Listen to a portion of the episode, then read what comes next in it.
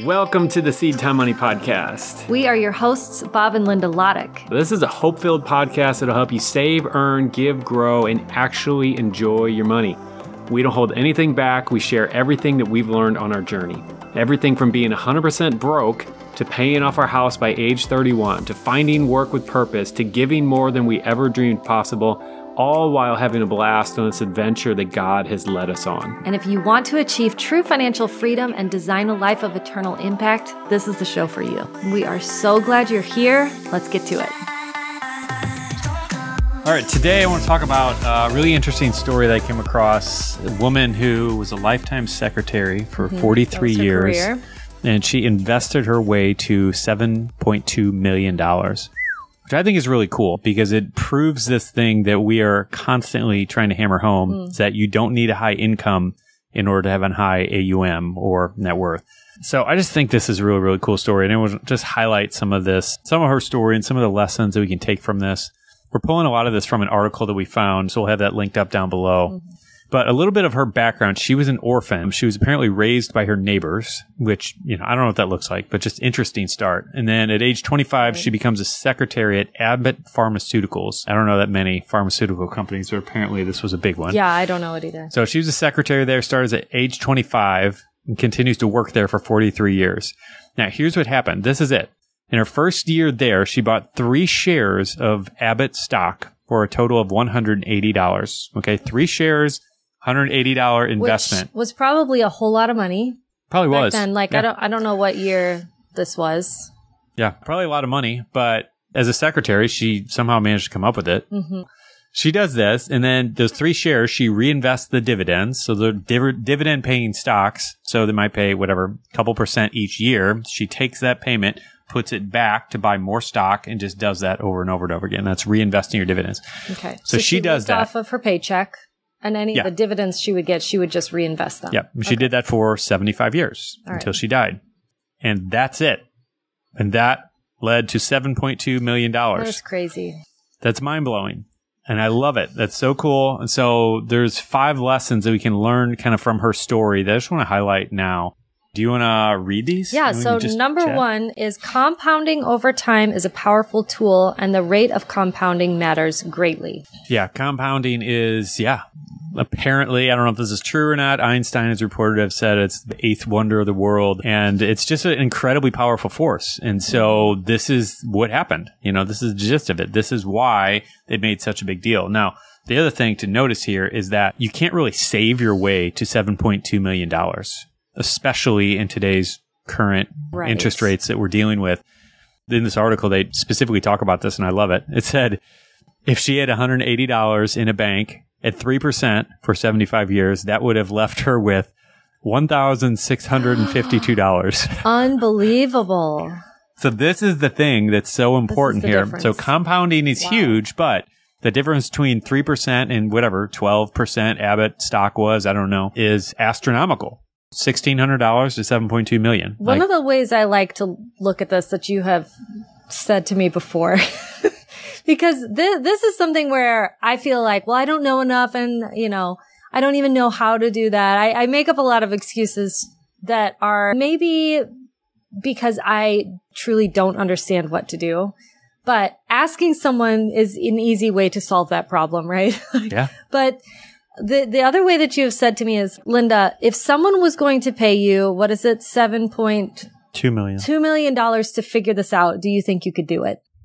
And I would go, yeah, actually, I think I could do that for $7.2 million. I mean, yeah. that, that's a really easy way to, to kind of flip this on its head instead of going, well, I don't have the smarts to figure that out. Yeah. I love that. that Asking yourself, well, if somebody even paid you a million dollars or $500,000, would it be worth it to you to try and figure it out? And I think yeah. almost always the answer would be yes. Yeah. That's a great way to look at it. So what is your takeaway from that specifically? I think my takeaway would be if I did not have you in my life doing this for me, which let's be honest, that's what's happening. It's a nice perk. it is it? a nice perk. not everybody has that though. Like before we were married, I think that was my thing is I was like, well, I'm just, I can't figure this out. I don't know how to do it. I don't even know where to start. It's like, well, you could start with someone who just has a little bit more information than you. Maybe yeah. your boss just is a great, yeah, yeah, it's like, sure. ask your boss if they know anything. Yeah. Ask HR there, there's some easy ways. Ask Bob. Honestly, send us a message on Instagram. He'd be happy to give Happy you to a answer little. anything I can. Yeah, give give you a starting point at least. Yeah. That's what. Well, yeah, and that's were. why we made the 10x course or 10x investing course Right. because that like that's the whole point is for people like you who don't know where to start and don't know what to do. It's like, Mhm. all right, we're going to lay this out step by step as much as possible Right. so you have something to start so you have something to run with, you know. And again, if somebody's going to pay you a million dollars to do it, you can probably make it happen, right? I think so. I think so. anyway, all right, let's go to the second point. Number two is a simple plan executed over a long period of time usually beats a complicated plan that is adjusted constantly. Yeah. That's really interesting. And again, those are for the people like me who it is, it can be really complicated, but, But it's not like that's the thing. It it's not that complicated. Like the financial industry has tried to convince us all that we're not smart enough and that it's so complicated to figure out I think investing. you need to say that again. And- so people in the back can hear it.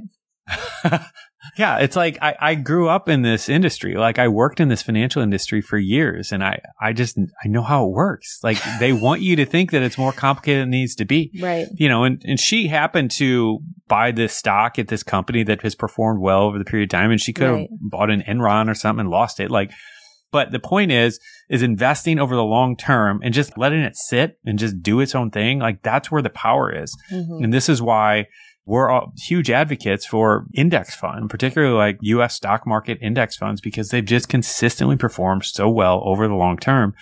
And it's, it's a set it and forget it investment that you can set up. And that's the one that Warren Buffett has Yeah. his wife's investments going to. Yeah. I mean, it's he- not just that, but yeah. So in other words, Warren Buffett suggests it. Yeah. Warren Buffett is always recommending for people who don't know how to invest to pick the S&P 500 index fund and put your money in that. And so I, and I That's think the point is we have all kinds of people day trading and trying to go in and out and flip and blah, blah, blah, blah, blah, blah, all this Mhm. stuff and running around like they're crazy.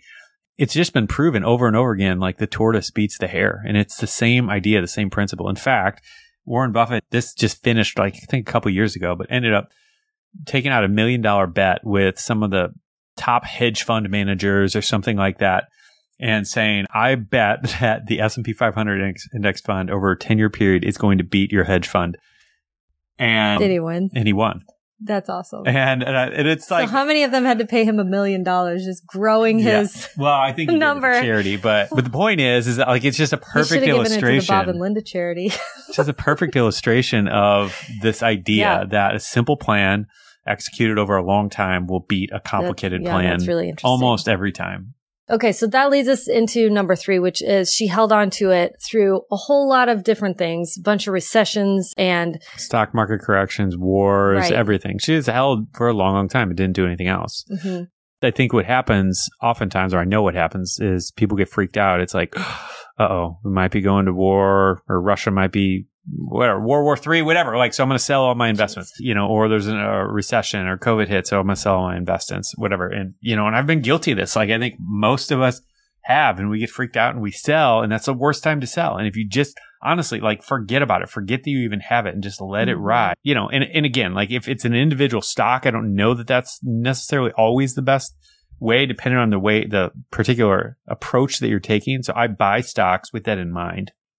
Knowing that I want to hold this for decades, Mhm. or I buy index funds that I'm planning on holding for decades. And in that case, then it just makes a whole lot more sense to just forget about it and stop looking at it, delete the thing on your phone, that, you know, showing whether it's going up or down every day because it doesn't matter because you're just holding over the long term. And that's what you need to be doing.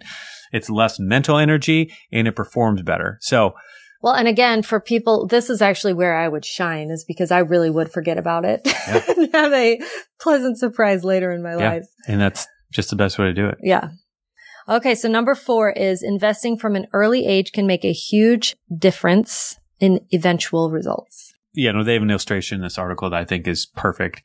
It says if Grace had invested to save $180, the same $180 in 1945 instead of 1935 when she started, she would have died with 1.7 million instead of 7.2. 10 years later. So later. just 10 years difference, it made that much of a difference, 1.7 to Whoa. 7.2. And this is why I and everyone else is always saying, all right, you're in your 20s, you're in your teens. Like, oh my goodness. Get a hold of this. Trust me. You are going to thank me later because time is like your number one ally when it comes to investing growth. Well, and really, this is a great thing for parents of kids who are graduating high mm-hmm. school or college to do something like this. Give them some sort of start your kid off investing young. I mean, yep. I think that would be a terrific graduation gift yep. to give or to receive because if they just, if you just put it in there, don't even tell them that it's there maybe. mm-hmm. And just let it sit, then that will eventually grow to something that, man. Yeah, no, I just did another podcast or video about this recently where if this is fascinating, I think it's $2,000. I need to confirm, but I think it's $2,000. If, if your parents or my parents would have invested $2,000 for us the day we were born, okay? Oh, no. One time and did nothing else into the S&P 500 index fund when at age 65 we both have a million dollars. Wow. $2,000 investment one time. That's it. Over 65 years. Wow. Like that is fascinating to think about. Let's but that's it. the power. That's the power of starting early and doing mm-hmm. this stuff early. So anyway, we should do that for our kids. Why haven't we done that? Well, we've started some stuff. Oh, okay, but good. we can. We. We can. Thanks we. for giving me credit. We're on a team, Daryl. All right. Uh, do you want to do number five? Yes. Number five is lastly the most important lesson. We didn't really talk about this at the beginning. Well, I don't know all of her story, but like they're kind of pulling out something here that I think is an important part. Yeah. So it says that last and most important lesson they're, they're saying is that she was happy and probably would have been happy even without the giant nest egg. Yeah. Which I think is just really cool. It's just a good reminder that money isn't everything.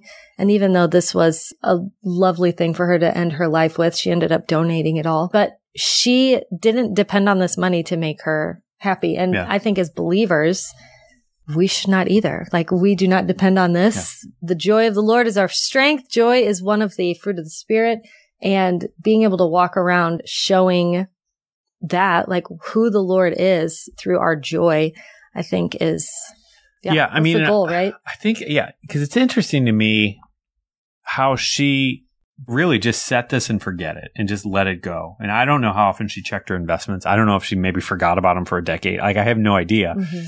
Because it feels like you see that a lot where people who are not thinking about their investments a lot are kind of disconnected to them versus those who are watching every single day right. are possibly a little bit more tied up in them than they should be. Well, um, and I mean, we've even from a happiness perspective with the business back in the early days of the business. I remember you were very, I think because you hadn't been doing it for very long, you were like checking every single day on whatever the Google Analytics and all the different numbers. You're like, I want to see what's working. And, you know, part of that is because it was your job and it was new and you wanted to make sure that you were making progress, but it got to an obsessive point for you yeah. that if well, you saw even a little yeah. dip, you were like, Oh my gosh, the business is over. Well, yeah, I mean, and you'd get really bummed out. Like you'd be depressed the rest yeah. of the day. I mean, it was, it was pretty interesting. And you said, I, I have to stop doing this. And as soon as you did, it really changed. And now we've seen big spikes and, you know, big uh, drops, big drops. Yeah. And you're a lot more even keeled than you were at that point, I think. Yeah. Yeah. It was very, for me, it was very fear based. I was just nervous that our business was just going to blow up and dry up. And it's just like, it's like watching the news every day. Right. Like if you just do that, like you're going to see all the stuff that's going to stress you out. Like mm. you're going to see all these indications of things that seem like bigger deals than they are. Yeah. But if you remove that, then I don't know. It's like you just live a a less stressed life. Yeah. You know, because so many of these things that people are freaking out about like don't actually happen. And it's a fine well, balance. Like I want to be aware of what's going on, but right. And I, you know. to be honest, there's very little that I watch my local news about that affects my daily life. Yeah.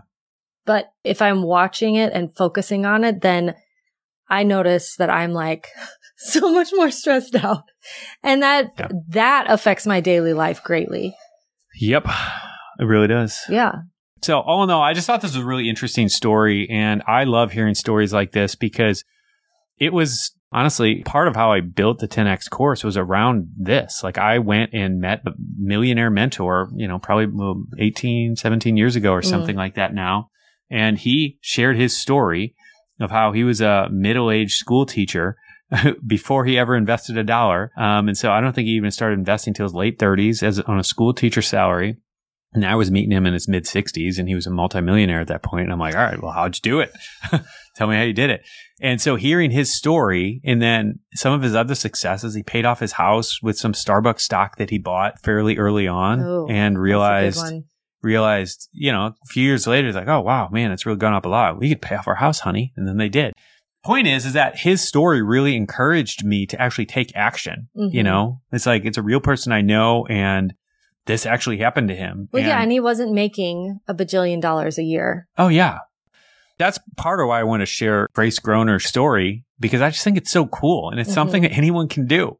You know, now whether or not you pick a single stock like that, like that, that's not necessarily the point. The point is just doing a little bit for a long time consistently. That's yeah. the point I want you to take from it. Cause yeah, it's not about whether she picked Abbott stock or whether she would have picked GM stock or whatever. Like there's any number of stocks that she could have picked that it would still be millions of dollars. Mm. It's just a matter of, you know, whether it was 7 million or 10 million or 5 million, which most of us don't really care. like, point is, is that anything over a million sounds good to me. yeah. The point is that she's doing really well at the end of her life and had a whole lot to be able to give away at that point. And mm-hmm. I just mm-hmm. think that's cool. Yeah. So that's why I wanted to highlight the, because I just think it's a fascinating story. So get on it. That's your homework. That's your homework. Let's figure out how to leave you or have you leaving $7.2 million when you die. I think that's a good goal. Yeah. Thanks for joining us on the Seed Time Money podcast. And remember, money isn't the goal, but it's simply a tool to help you fulfill your purpose and your calling. And we'd love to help you achieve true financial freedom faster with our email newsletter. So if you want exclusive money tips and hope filled encouragement in your inbox, head over to seedtime.com to get signed up. Knock, knock. Who's there? Leaf. Leaf who? Leave us a review on iTunes, please. All right. Thanks for listening. Know we are praying for you, and we'll see you in the next episode.